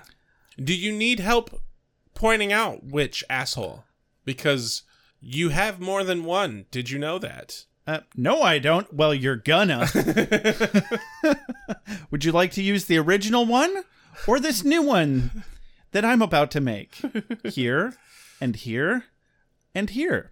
Anyway, so he's trying to tell Ben that he needs to set his animosities aside. Your fate is directly linked to your magnificently scented glorificus. um, and he's like, "Yeah, what's she gonna do to me? Fucking nothing." Because he knows that they share a body Yeah. and she ain't got shit. Otherwise, it probably would have happened a long time ago. This is another one, kind of one of those things that I wish I hadn't known. Like this was kind of spoiled for me the first time I had ever watched Buffy, that they shared a body, mm-hmm. and so I really kind of would have loved that reveal. What it would have been like. Hmm. I want to know what effect this plot had on the step sibling porn community. if any. I'm not going to touch that subject. uh, moving Oh, on. Oh, come on. Uh, we go to Buffy's house in Dawn's room after school in the evening, where Dawn is going through her journals. And, you know, this is kind of a an emotional moment, I think. You figure we've seen Dawn write in her journals before. It was kind of her thing. Oh, it's and- how she start. It's how she was introduced as a character. Yeah. And, you know, only six months of those journals is real. Weird. I wonder that would be fascinating. If you actually like say this actually happened to you, you could go back and you could probably pinpoint the the moment that Where you were you actually literally started writing the journal. Ooh, interesting. Yeah. Yeah, that is a fascinating thought experiment. But obviously, not something any of us can experience in reality Right. that I know of. So, um, Joyce and Buffy are discussing the situation downstairs. Joyce's instinct is to smother Dawn because it's Joyce. Come on. So, Buffy corrects her and tells her to give the girl some goddamn space. Joyce in this episode has very much the energy of a parent going, "Well, have you tried not being gay?" right. She ha- she obviously wants to fix Dawn and make her happy again. It's like that is not how people work. Shouldn't we just keep gaslighting her? yeah, it's uh uh uh uh mm, anyway. So all right, back to Dawn. Dawn's upstairs and proves again that she this poor girl just simply has the worst timing Yeah. on the planet because she overhears a small portion of the conversation between Buffy and Joyce, where Joyce complains about Dawn saying horrible things at school and getting suspended, to which Buffy responds, and I quote, She probably feels like she can say or do anything right now. She's not real. We're not her family. We don't even know what she is. And of course, Buffy is saying this to empathize with where Dawn is coming from, but Dawn only hears the literal words coming out of her mouth. Yeah. Oops. And that's actually that's great writing. Oh, it is. That is a subtle difference in the delivery that only native English speakers or long-time English speakers could even pick up on. Yeah. Well, and it's all about the lead into the the line. also the lead in, which she missed. So this understandably revs Dawn into this instant rage. She starts throwing shit around her room and starts ripping up her diary. And then back downstairs, I feel like we kind of had to back up the clock a few seconds to get to this point in the conversation Yeah. where Joyce is like, Buffy, how could you say such a mean thing about your own sister? And Buffy's like, no, no, no, no. I mean, from Dawn's perspective. And uh, she offers a valid solution. That's what I like about people. Like, throw a wrench in the gears all you want, but offer solutions. Otherwise, exactly. you're not being productive. So she's like, we're going to be able to fix this. Uh, we're not going to be able to fix this with a hug and a kiss and a bowl of soup. Ha ha. She doesn't even know that Joyce literally offered her a bowl of soup. right. But that's a dig at her anyway. But she no, she probably does know that Joyce offered her a bowl of soup how would she? because she knows her mother. I guess. but uh, she says Dawn needs to know where she came from. She needs real answers. Yeah. I'm like, yes. And Joyce re- does reply back with, "Okay, yeah, but she needs her sister, not the Slayer." And in this instance, they are both right. Yeah. Well, this derives another quote of the day for me. Joyce says, like you just said, what she needs is her sister, Buffy, not the Slayer. And Buffy says, The Slayer is the only thing standing between Dawn and this god from the bitch dimension that wants to shove her in some kind of lock and give her a good twirl. Mom, I need to be out there doing my job. I, I, I really enjoyed the uh, shove her in some kind of lock and give her a good twirl. It it's very animated. it was very uh, it was very Buffy speak. Yeah. And uh, also, I kind of agreed with her. Like, she's trying to be a good sister by being a good slayer. And she's trying to show her love with actions, not words, because words have surely failed them at this point. Oh yeah. But in the midst of this argument, the smoke alarm goes off. Buffy Yep. briefly mistakes it for Willow's spell, her perimeter alarm spell. But it's not. No. Uh, Dawn set all her journals on fire. Whoops. And apparently leapt out the window and left a fire in her wastebasket. And Joyce is uh, surprisingly stoic in this moment. I think I figured out why this episode hit me so fucking hard. I empathize with Dawn a lot Yeah. in how some things were handled in growing up and how I was informed with shit that happened in my life. I totally understand the moment of losing your shit and destroying the room you're in. Oh, completely. Um, and I had a moment where I had that breakdown of what's even the point, and I burned all of something that was very important to me. I shattered a calculator in the middle of class one time because I was so stressed about. I've done that. I did that many a times in school. I put holes in my walls in my bedroom after throwing shit around, only to be met with more derision from my mother and zero understanding. It's it was so fucked up.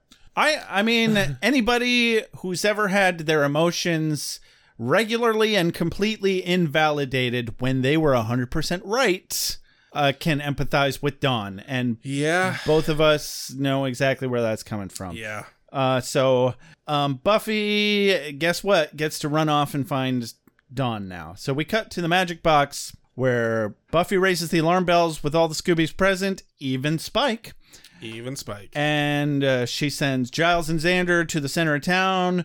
Uh, Willow and Tara to the west side of town, and she and Spike will take the east side. Okay, I want to point out one. The thing I had you put a pin in, which I can't remember what you were talking about. Me either. At that point, but um, this right here, I just wanted to mention it's very very subtle because everybody else in the Scooby Gang is constantly responding to the thought of Dawn as like she's this new thing. Well, they're they're struggling. they are all notably struggling with the knowledge of their memories of Dawn being fabricated. right, and I do get that. I do get that. Yeah. But Buffy is handling it exceptionally well because Well, she's known longer. but she handled it exceptionally well when she found out even Hmm. because you remember she had that moment where she came home after finding out about it she had the she had one freak out with dawn But that was But that- before she knew the true nature of Dawn. Right. She just knew that she was some sort of outside exactly entity. and the moment she found out that dawn was completely fabricated she just took it in stride Yeah. like I I know that this isn't what the writers were going for, but this the whole way that all the characters are reacting to this to me reads how some of my trans friends have talked about living after coming out I as trans. I specifically thought it was very analogous to uh, knowing trans people because Buffy catches herself referring to Dawn as a what instead of who exactly. when she's talking about the Knights of Byzantium finding out about the key, and uh, that that was very analogous to accidentally misgendering a trans person. yeah, and you know, I'm not trans, but my partner is non-binary. Mm-hmm. M- one of my closest friends is trans. Mm-hmm. and another close friend of ours is is non-binary Yep. and you know a large portion of my social circle is queer trans or something Yep. and like they they weren't writing this but this is how it feels and it it does it really well because there's a difference between a person misgendering you when they're legitimately trying to not misgender you Mhm. versus an, a person who misgenders you because they don't give a shit yeah.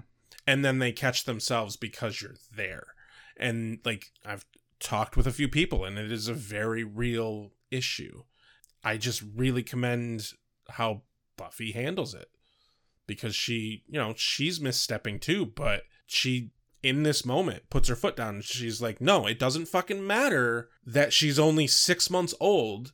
All of our memories we choose them to be real. She is real. Oh, she's yeah, a that was- person and this is no th- we're done with that conversation. Yeah, it's very it's very heartwarming that they they make that conscious decision yeah. to accept her as a member of the family. exactly. Um, even though they know that the memories are technically false. But she's still, that doesn't change that she's a real person with real emotions, exactly and the memories might as well be real at this Yeah. point. all What's- your memories are technically false They're just, they're just fucking random shit your brain makes up they're and- literally no different than memory in a hard drive at this point. Exactly. After it's happened. So exactly that's fun and reality crushing. So Once upon a time, there was um, a kitty. She was very little, and she was all alone, and nobody wanted her. Did the kitty get chosen by some nice people? Well, now you ruined the ending.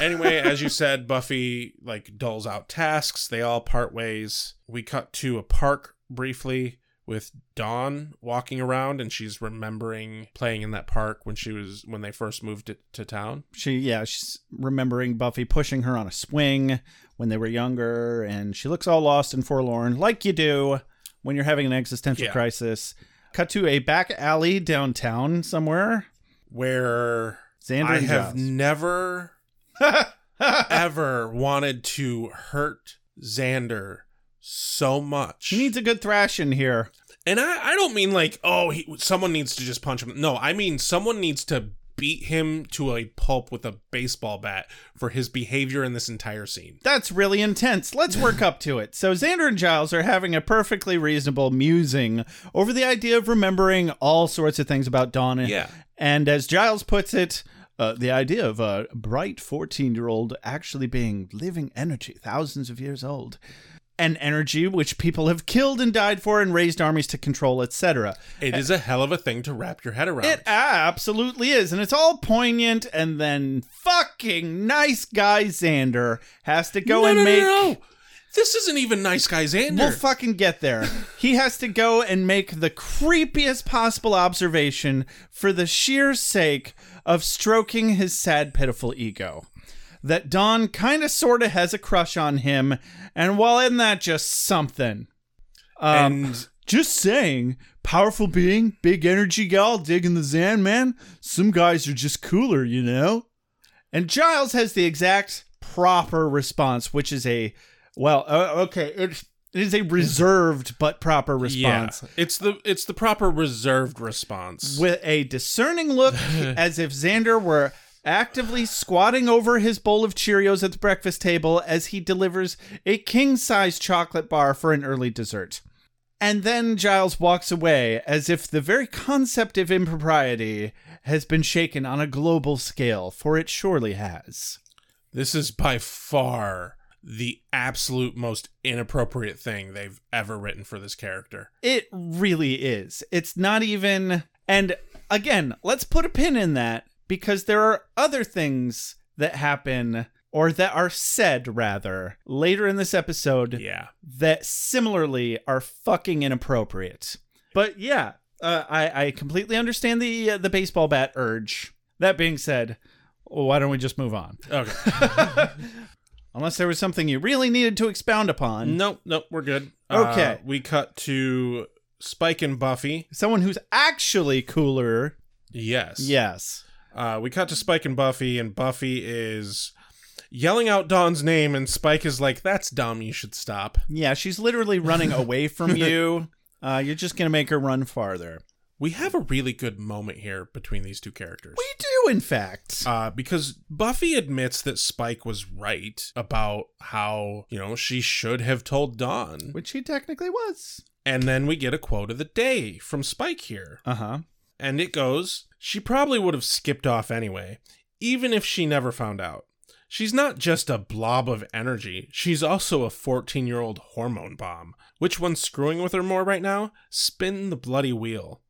And yeah, sure, the existential crisis is a big deal, but also, like, she's still a 14 year old girl. Right. I mean, I'm not 100% convinced that she would have run off anyway, because if this hadn't been happening, they probably wouldn't have been gaslighting her quite so much. Right. And she probably wouldn't have flew off the handle quite so badly. I really think he's just actually empathizing with Buffy. He- He's surprisingly supportive and empathetic, and I see no no telltale signs of having ulterior motives uh, in trying to comfort Buffy. I would actually say that this here right now might be truly the first moment that these two interact as friends in a completely non-awkward, self-conscious way. And I believe it.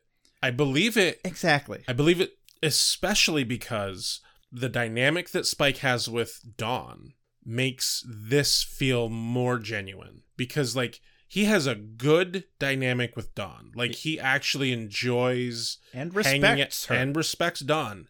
And also, if there's anybody in the entire fucking episode who is handling the ridiculousness of Dawn perfectly, it's fucking Spike. Yeah. He doesn't once slip up and call her a thing or anything like that. Yeah. Or whisper about her behind her back. I can't believe she's not real. Oh my god. Uh, or hot take, Spike is full of shit and completely fighting every deep down urge to control his desire to laugh in Buffy's face because he knows that the long game move here is to show empathy and gain trust and dig his claws in as deeply as possible so he can get his hand all the way up her anus through the esophagus and into her skull so he can make a humiliating puppet show out of the slayer figuratively of course yeah yeah figuratively I mean both. Why not? so He like he does like Dawn. why not both why not i i truly believe the first though but yeah.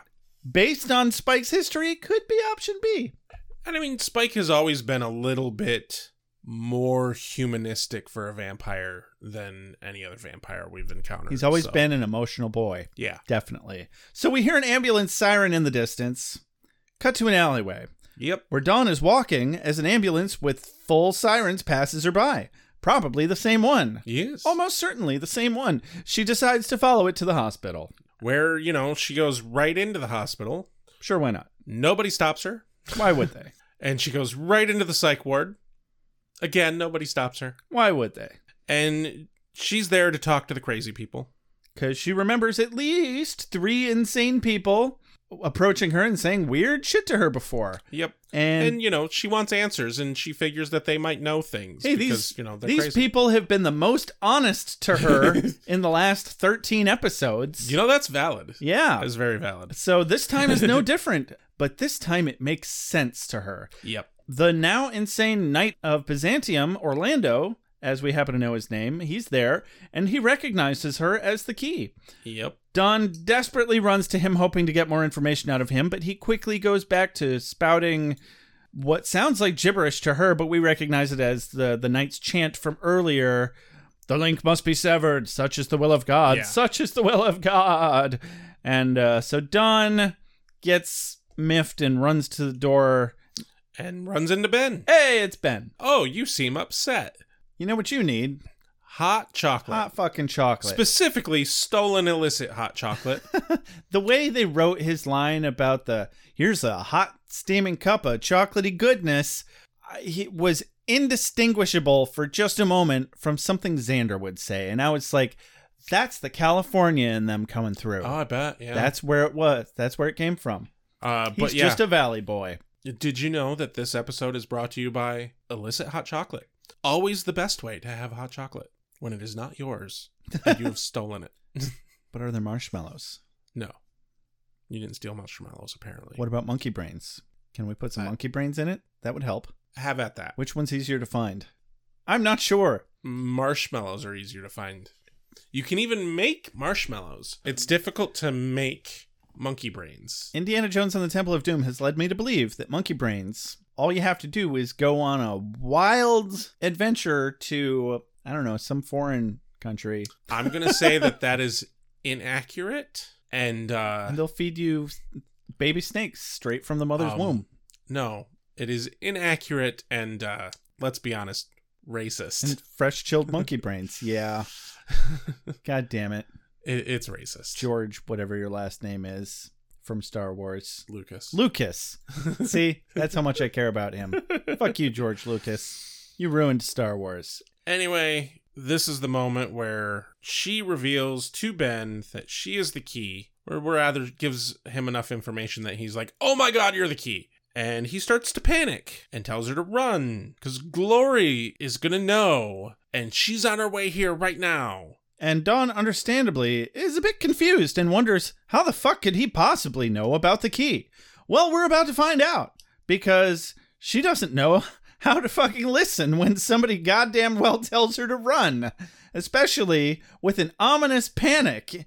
In this case, Ben, direct quote, Go before she finds you. Don't ask me how she knows, because she always knows. Just go.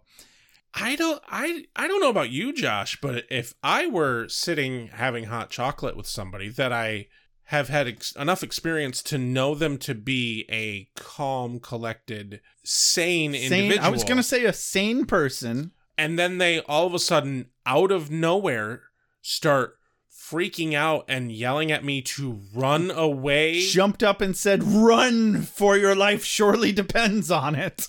I I think I'd run. I don't think I would think about it at all. I think I I it would just happen. Wouldn't question it too much. I mean, I was sure would question it as I'm running. I'd be like, Boy, I have a lot of questions for later. I don't know why I'm running, but everything in my immediately immediate vicinity informs me that this is a good choice. Uh huh. And I would have enough adrenaline in my bloodstream where running would really be the only physically good choice for me. Otherwise, you just can't. I hate that heart pounding and you're not doing anything sensation, you know? So, too late, he clutches onto her arms as he terrifyingly informs her that the call is in fact coming from inside the house. She's here. As Ben morphs into glory right there in front of Dawn's face. Bam! There it is. Dun dun dun. Einhorn is Finkel. Finkel is Oh. Einhorn. God, that's a terrible reference. And Ace Ventura isn't funny anymore, god damn it's it. not. But that's all I could think of. That's a very sexist reference. Is it number one or number two? I just want to know how much time I have. That's kind of funny. yeah, that's It's a just, poop joke. That's just a That's toilet just a joke. poop There's joke. nothing wrong with that. But yeah, no, the the entire Finkel Einhorn thing very Yeah. transphobic. Ho- the whole It's like the definition of transphobic. precisely. Um, so anyway, anyway. first things first, Glory, instead of Ben, it's Glory now. She slips into something uh, simultaneously more and less comfortable. Yeah. Uh, it appears to be some sort of red satin top. I, I guess Ben just carries her clothes around with him Yeah. to make things easier. Um, she complains about cotton. It's so pedestrian. I happen to be a fan of 100% cotton. Thank you. I well, that's because you're a blue collar loser, Rex. you're not a hell god. What do you know about materials? I have a definitionally blue collar job. you kind of do. Yeah. I, I have two of them. anyway, uh, it doesn't take long of Dawn being petrified and confused for Glory to start threatening to rip her spine out. Yeah. And then start digging deep on exactly why the fuck the Slayer's little sister was hanging out with old Benny Boy. And she goes as far as to backhandedly imply that Ben was being inappropriate with her. Well, for fuck's sake, Glory, he's not Joss Whedon. Yeah. Remember that pin we put in the thing about Xander? Yeah. This is where it is. Yeah. And also a little bit in the next scene that I'm just going to skip a little bit. Well, uh, let's put a pin in it again, and then we'll really dig deep. I, I really want to save the real discussion for after the Gurarg. Yep. So we're we're gonna pin that trying. again. Just remember this: was Ben being inappropriate with you? Oh, okay, moving on.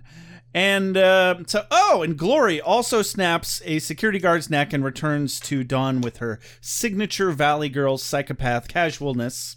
Feel free to tell me if this next part gets a little too personal because I'm told I have boundary issues. But I'm hurt. I am great, I am beautiful, and when I walk into a all eyes turn to me because my name is a holy name and you will listen.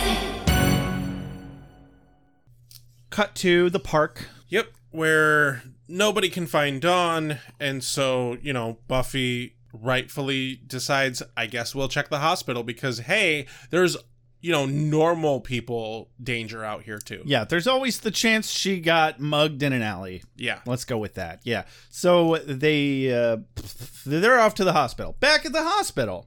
Yep, where Glory's questioning Dawn about the key. I really was surprised that they stayed at the hospital. I was kind of expecting that she'd like take Dawn back to her fucking penthouse or something. Right, but uh, Uh, they they need to stage a, a fun Well, yeah. scene for the fight. So now Uh, they're in a lab with lots of glass beakers and tubes and and X-rays on, On the little- wall. on the light with those and- backlight yeah. things exactly. But kudos to Dawn here. She is a clever, clever girl. Oh yes. because she angles the situation so that Glory needs to tell her more about the key. Yeah, she starts digging for information. She's Yeah. got the opportunity and she doubles up on buying herself time. Yep. I'm going to get information and buy time. So Dawn plays along really well, asking questions like, Well, what does the key look like? Maybe if you told me more about it, I'd know if I'd seen it. Yeah, great move, Dawn. But here's where that pin is coming out again for a moment. Glory does this weird thing where she pins Dawn against the counter, looking her up and down, and does this sniff at her face suddenly, then stares intensely into her eyes. And it's seriously, correct me if I'm wrong, please. I want to be wrong so bad. It seriously looks like she's about to throw Dawn up on the table, but she doesn't. And isn't that what's important? I didn't read it that way. Really? I didn't. Okay.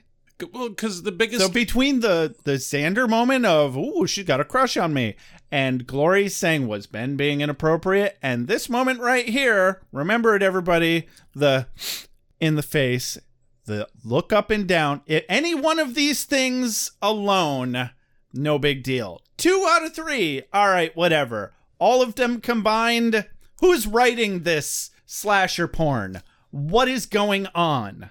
So, still, pin back in that, uh, and we're gonna we're gonna talk more about that after the Gurarg. yeah. So, cut back to the front lobby where Buffy informs the Scoobies that Dawn has not been admitted in any official capacity to the uh, to the hospital, and just then, the most unprofessional idiot. I think I think he was a janitor.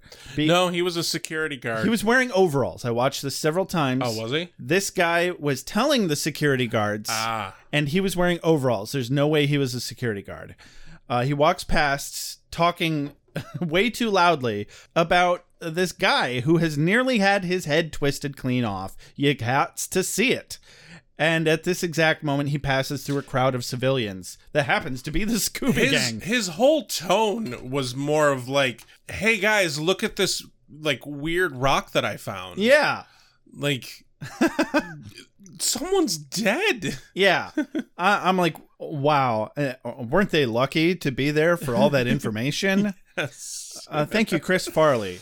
So Buffy surmises from this that it must be a sign of glory. How convenient.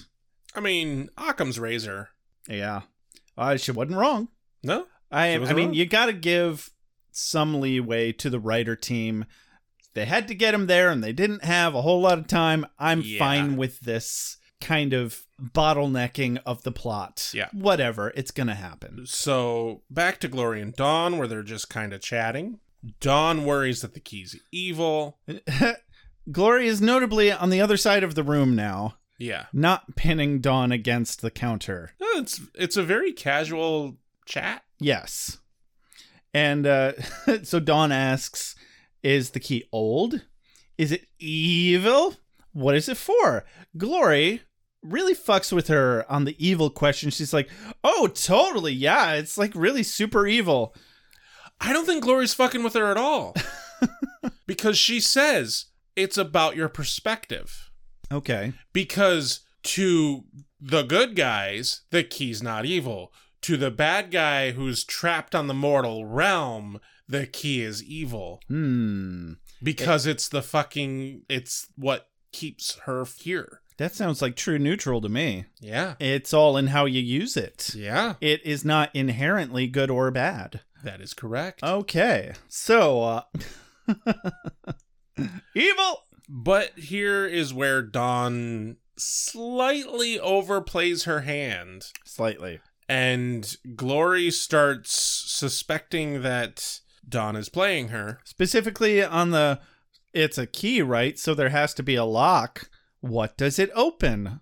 Yeah. Uh oh. It's like, ah, that information isn't relevant to you understanding what the key is and if you've seen it. I smell a fox in my hen house. But yeah, uh Luckily, she's not the brightest bulb in the crayon box. no. And uh, she's like, I know what's going on here. You don't have a damn clue where my key is. You know, they were kind of like hinting that she was like starting to lose her mind a bit. Yeah. Like she's getting close to the point where she needs to suck someone's brain. And I was really expecting her to turn and look at Dawn and see Dawn for what she was. Ooh, because if she gets too crazy, Yeah. then she'll start seeing, oh my god, I bet that's how she finds out later. That's my guess. oh, Because I, sh- I sure as fuck don't remember. how. oh, damn. That's Yeah. cool. That's going to be neat. I look forward to that. Uh, but we get we I get a quote of the day here from Glory. Me too. I bet it's the same um, one. Two birds, one stone, and boom, you have yummy dead birds. to add on to that quote of the day, specifically, she wants to send a message to the Slayer, and I could use a little pick me up. Two birds, one stone, boom, you got yummy dead birds. Now I'm like, holy hell! You just had Orlando like this morning, didn't you? what do you need? Three square meals a day of fresh human sanity? What are you, diabetic? I mean, maybe maybe she's like a camel and needs to stock up for a long winter. Sure. Oh, I don't know. Um. Anyway, th- these are not the words of a sane person, No. but I I like the way She's not a person. I like the nor way she- sane. That is true. Truth. I like the way she thinks with her stomach, though. Get the grill out. Can relate. Yeah. it's time for summer. I'm sick of winter. But anyway, Buffy snaps it to a Slim Jim, grows some wings, squeezes a can of spinach so hard it parabolically arcs into her mouth, and washes it down with some fruit punch Kool Aid because she's all like, oh yeah, get the hell away from my sister. And they fight. So Buffy attacks Glory. Spike tries to help fight Glory, Yeah, it's adorable. uh, but he gets thrown. And then, Spike calls her a skank. yeah. Glory calls Spike Buffy's boyfriend. Buffy takes very much exception to this. Yes. Buffy tries to distract Glory so that Giles can shoot her with a crossbow and it just fucking bounces off her. Like a foam dart. Right. Almost like it was a real foam foam dart. I can't imagine. uh Tara and Willow are in the background chanting. Xander gets uh, some crowbar action, Yeah, you know, good classic weapon of choice. which happens to end up doing more damage to Buffy than anybody. Yeah, because he he clubs Glory with the crowbar. It doesn't do anything. Of course not. Uh, and then you know, she chucks Xander into Giles. and and then sends she javelonches the crowbar at Buffy. No, she she launches it at Dawn, and Buffy dives into it. Oh yeah, Buffy takes the crowbar instead. Uh, she's fine though. They're all bloody. Everybody's bloody. We finish up the fight with Willow and Tara sealing the deal with some beautiful pixie dust and some chanting that makes her disappear. They pull off a kinky teleportation spell And uh, they don't know where she went. because there's kinks. Giggity. We got to outside where uh, Glory joins the Mile High Club, but without the sex Or the plane. or an airplane. exactly. and she falls. I think wasn't the Hollywood sign in the background. I I didn't I want to say it was those hills. It looked like the Hollywood Hills. notice. Okay. Anyway, hospital lab. Uh, right back to the hospital lab. Giles chides Willow for using such an advanced spell for an adept such as herself. Foreshadowing. Yeah. And then I'm not crying, Josh. You're crying. No, I'm not crying. You're crying. Buffy checks on Dawn to see if she's ah. okay, who still can't understand why Buffy would or should care. But Buffy assures her that no matter how she became her sister, she is now her sister, and she loves her. And fuck, that's beautiful. They do the whole like blood siblings thing because they they both have open wounds. They and- nobody had to cut their own palms. It was perfect. Yeah. I love that they're just canonically, completely choosing to accept all the fake memories as real now because it's Yep. just nicer that way. And since it's all for a good cause anyway, all the better. Exactly. And you know There's no reason not to. the scene closes out with Buffy pointing out that Joyce is probably freaking out right now, and we need to get you home. Notably, Dawn remembers that Ben was there, but can't seem to remember Oh, him yeah. becoming Glory. And Bluffy. Bluffy. I said Bluffy. Buffy takes a moment to mentally note to thank him for helping her later, which I something tells me is going to come up real soon. Yep. Uh, the last line here is Buffy is like, "Oh, Joyce is all probably freaking out." You know, Dawn's le- legitimately worried that like, "Oh, how is she mad that I like set things on fire in my room?"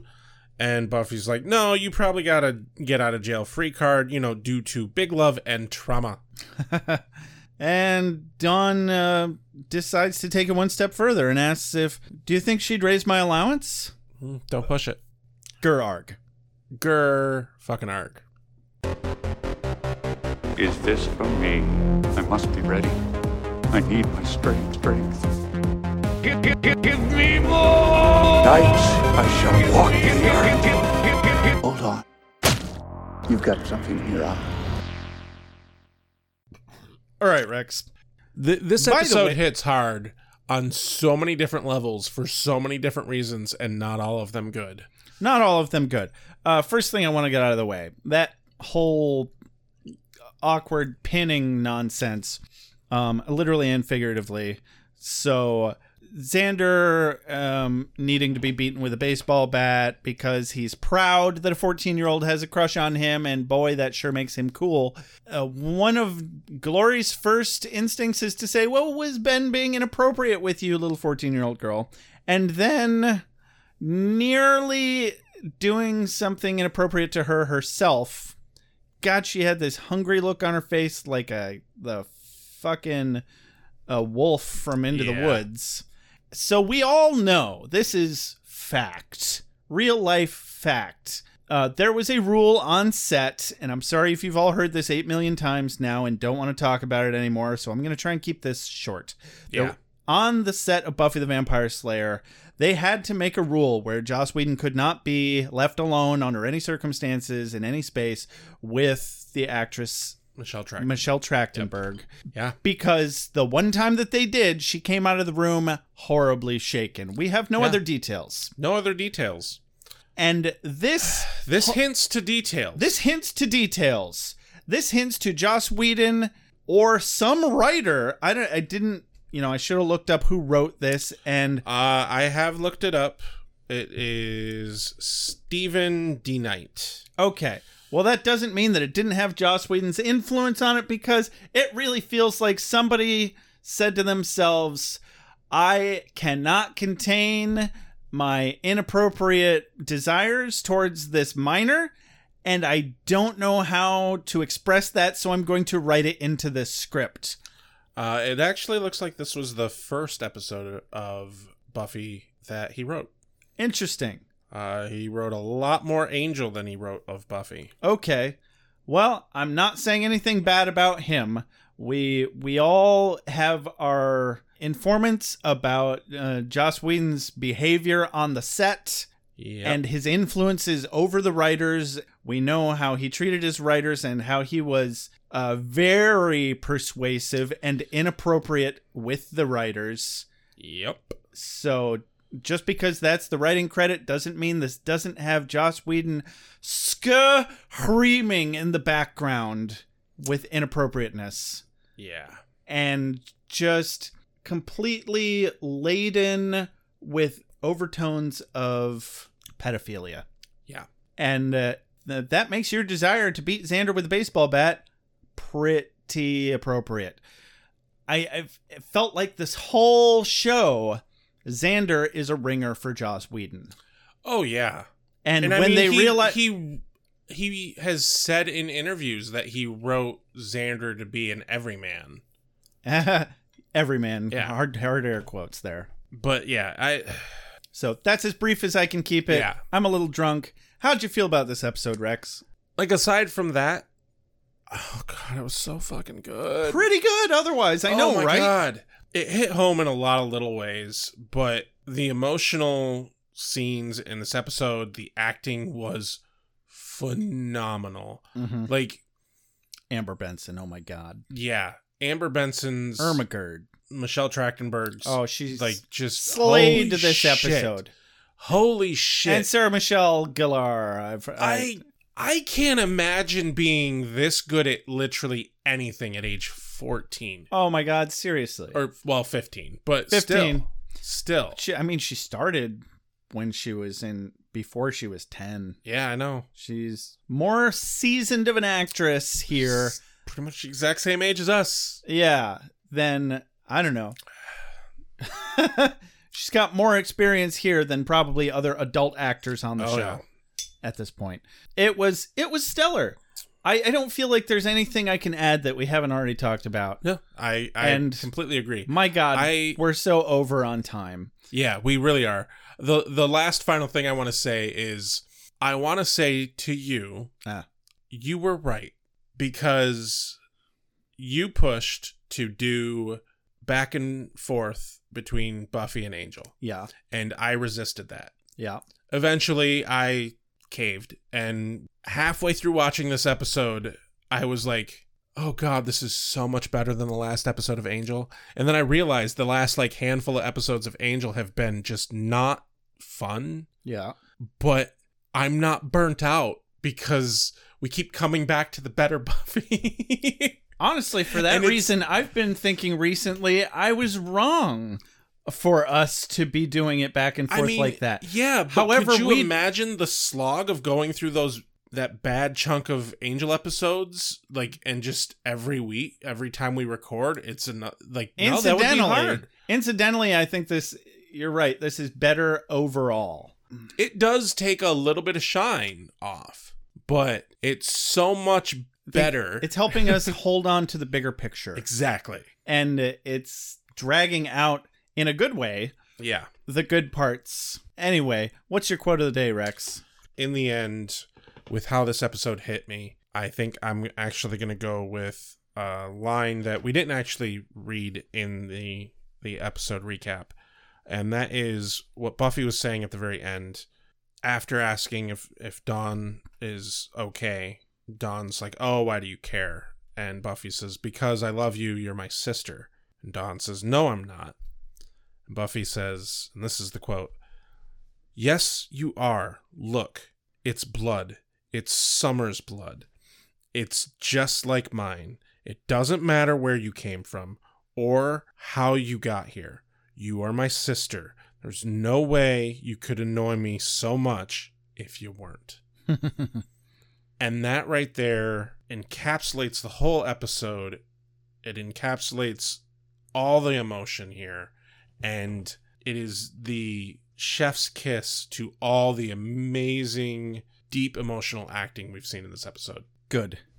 Excellent quote. There were a handful of really deep quotes between Buffy and Dawn that really encapsulated this episode and were super emotional and highbrow writing. And I'm glad you chose one of those so that I can go with um, Spike's interaction with Dawn Jeez, lurk much? I fucking knew it. I wasn't lurking. I was standing about. It's a whole different vibe. I knew at the moment you read it in the recap that, that you you were gonna pick that one. I felt it. Ah, it was fun. It was fun. It was it was an excellent fucking line and perfect delivery, as you would always get from James Marsters. Absolutely. Yeah, this has been another episode of Beer with Buffy. Don't forget to find us on Facebook, join our Facebook group, follow us on Twitter. Uh, we've been getting a ton of traffic and interactions in our Facebook group. It's been a lot of fucking fun. Loving it. You can email us at beerwithbuffy at gmail.com. You can message us on Twitter and Facebook. You can also give us a call, leave a voicemail, or send a text to 269 743 0783. Uh, we would love to hear any of the feedback that you have. If you'd like to give us official feedback, you can do so on iTunes with a review. And hey, whatever podcast app you listen to, check there. You might be able to do reviews on it and let us know, and we will send you a sticker. Damn right, free stickers. Seriously, we want to give you free stickers. Free stickers for all. Uh, if you would like to purchase a sticker and not do a review, I, I don't know why you'd want to just pay for it and not get it free, but you can do that at beerwithbuffy.com slash shop. If you would like to just financially help us out, make this show possible, you can join our list of executive doodle doos at patreon.com slash beerwithbuffy. As always, thank you very much to JJ Treadway for all of our opening and closing music and not so much the Buffy cat theme. this has been Beer with Buffy. I'm Rex. I'm Josh. Have a good night. Keanu Speed Rex. Reeves be with you. You are the Slayer. Lives depend upon you. I make allowances for your years, but I expect a certain amount of responsibility, and instead of which you enslave yourself to this this cult. You don't like the color?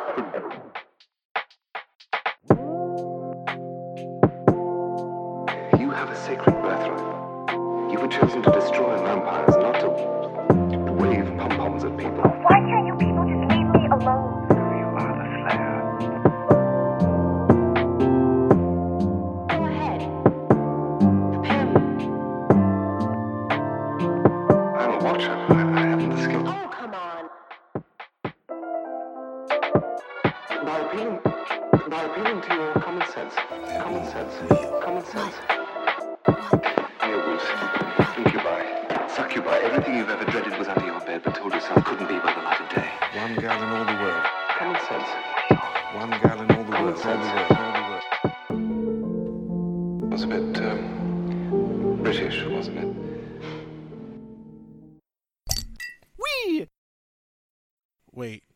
what have we done?